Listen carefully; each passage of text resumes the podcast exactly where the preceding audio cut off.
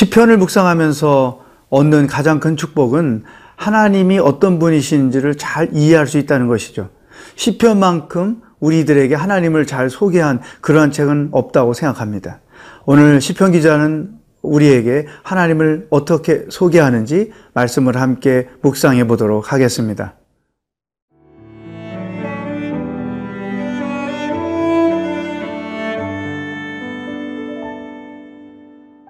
시편 구십구 편 일 절에서 구 절 말씀입니다. 여호와께서 다스리시니 만민이 떨 것이요, 여호와께서 그룹 사이에 좌정하시니 땅이 흔들릴 것이로다. 시온에 계시는 여호와는 위대하시고 모든 민족보다 높으시도다. 주의 크고 두려운 이름을 찬송할지니 그는 거룩하심이로다.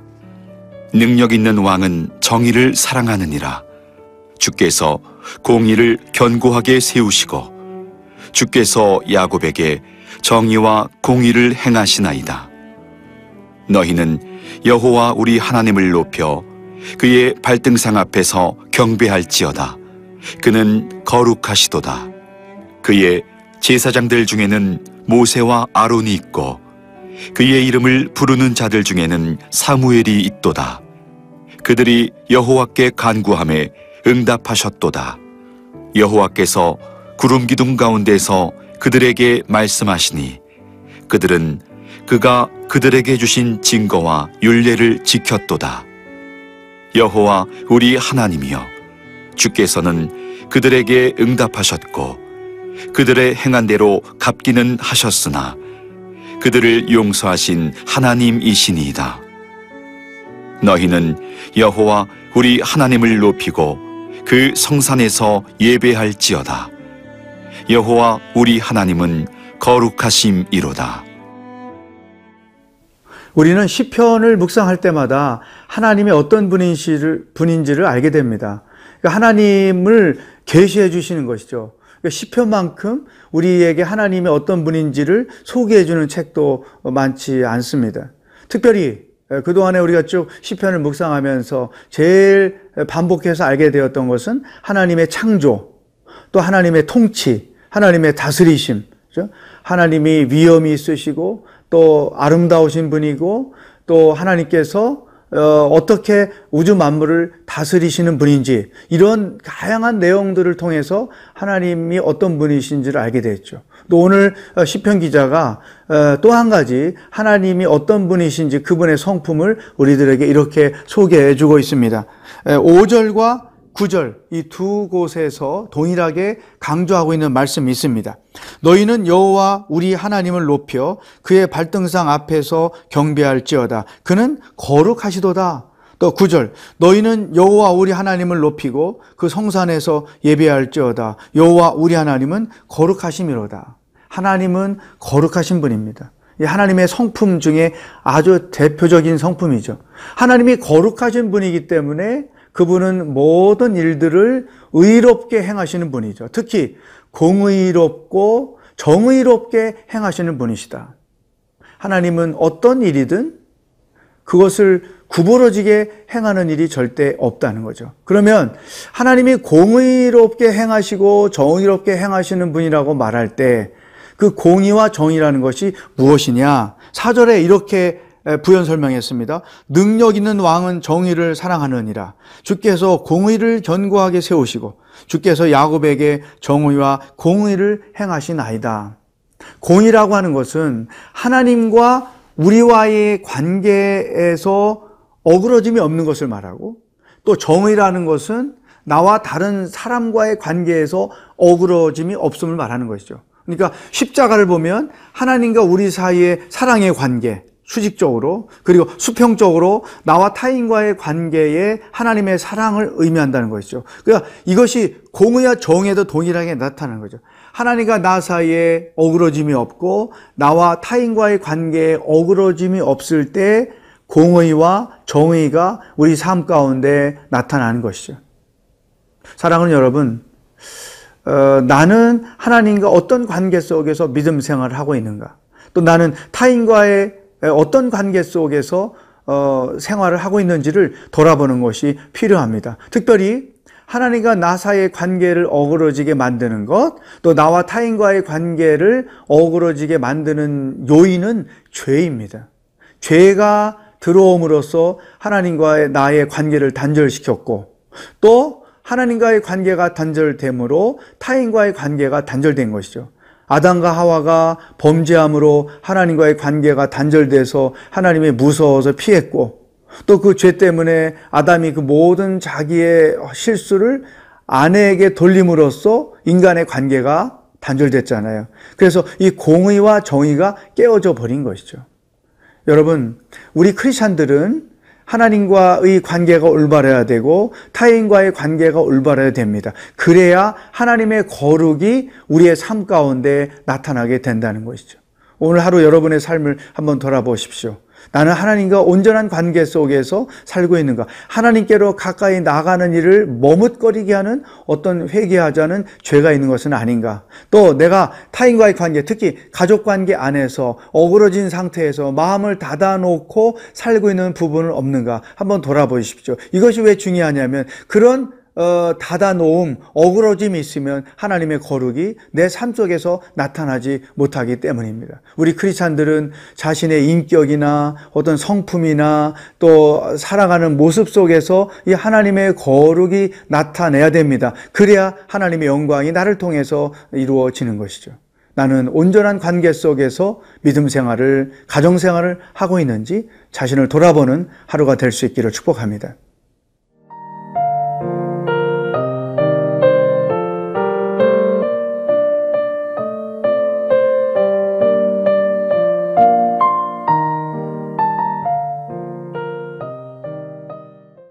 시편 기자는 하나님은 거룩하신 분이다. 따라서 우리의 삶이 그 거룩을 나타내는 것이 되어야 한다. 아, 우리의 좋은 교훈의 말씀을 주셨습니다. 또 한 가지, 하나님이 어떤 분인지를 우리에게 설명합니다. 만약에 하나님이 거룩하신 분이고 또 모든 일을 공의와 정의로 행하시는 분이라고만 생각하면 사실 우리는 하나님 앞에 숨을 쉬기가 어렵습니다.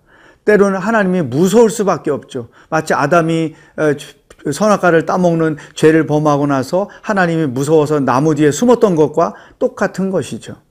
그런데 놀랍게도 하나님은 공의로우신 분이고 정의를 행하시는 분이지만 동시에 또한 이런 분입니다. 시편 기자가 팔 절에서 우리가 우리에게 하나님을 이렇게 소개합니다.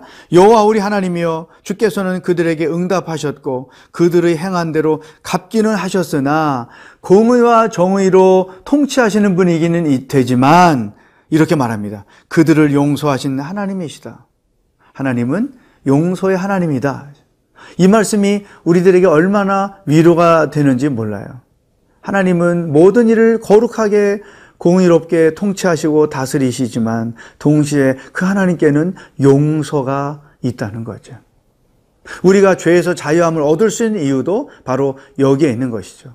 그분의 용서는 그분의 사랑에서 나오는 거죠.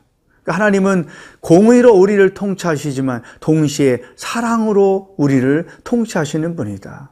그 사랑 속에서 우리에 대한 용서가 나오는 거죠. 그런데 그 용서는 그냥 주어지는 게 아니고 우리가 하나님 앞에 우리의 죄를 고백할 때, 통회하는 심령으로 우리의 죄를 고백할 때 하나님은 우리의 죄를 용서하시는 분이다. 그래서 시편 기자가 이런 예를 들었습니다. 육 절에 보면 그의 제사장들 중에는 모세와 아론이 있고 그의 이름을 부르는 자들 중에는 사무엘이 있도다. 그들이 여호와께 간구함에 응답하셨도다. 모세는 이스라엘 백성들을 애굽에서 구원해낸 지도자고, 또 아론은 이스라엘 백성들을 대신해서 하나님을 대면하는 제사장이었고, 또 사무엘은 선지자를 대표하는 자들이었잖아요. 이들이 각각 자기 민족이 지은 죄에 대하여 하나님 앞에 나와서 통회하며 용서를 구했던 사람들입니다. 출애굽기 삼십이 장에 보면 이스라엘 백성들이 아로 그, 에, 그 모세가 시내산에서 더디 내려오자 아론을 부추겨서 금송아지를 만들었잖아요. 그때 하나님께서 그들을 다 쓸어버리겠다고 말씀하셨을 때 모세가 내려와서 삼십이 절에 보면 이런 중보 기도를 합니다.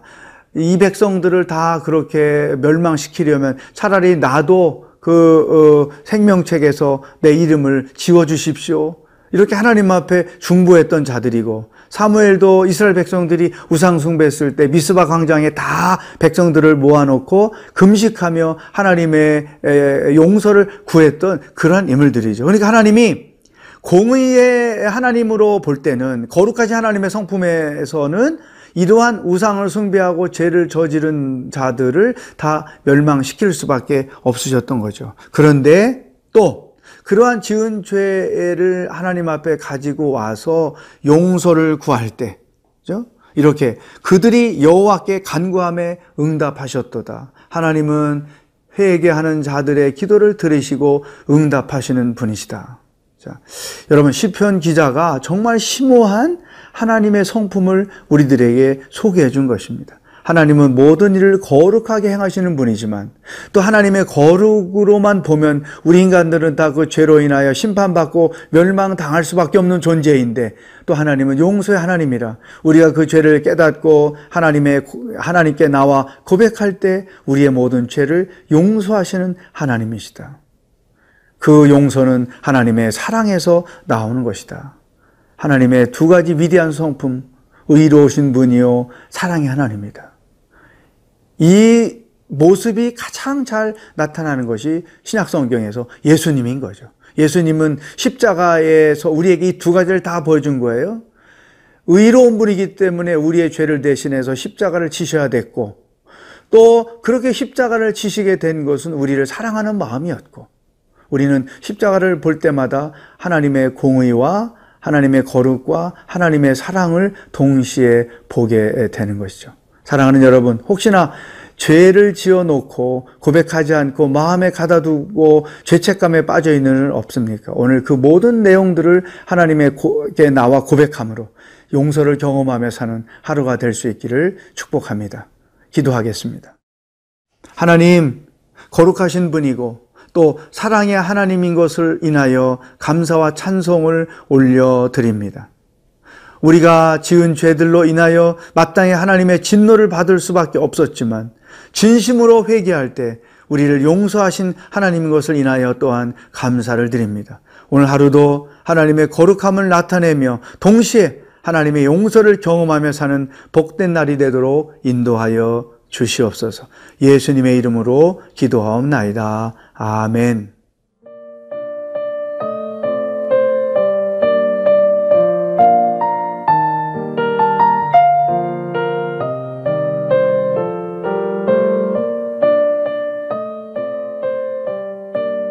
이 프로그램은 시청자 여러분의 소중한 후원으로 제작됩니다.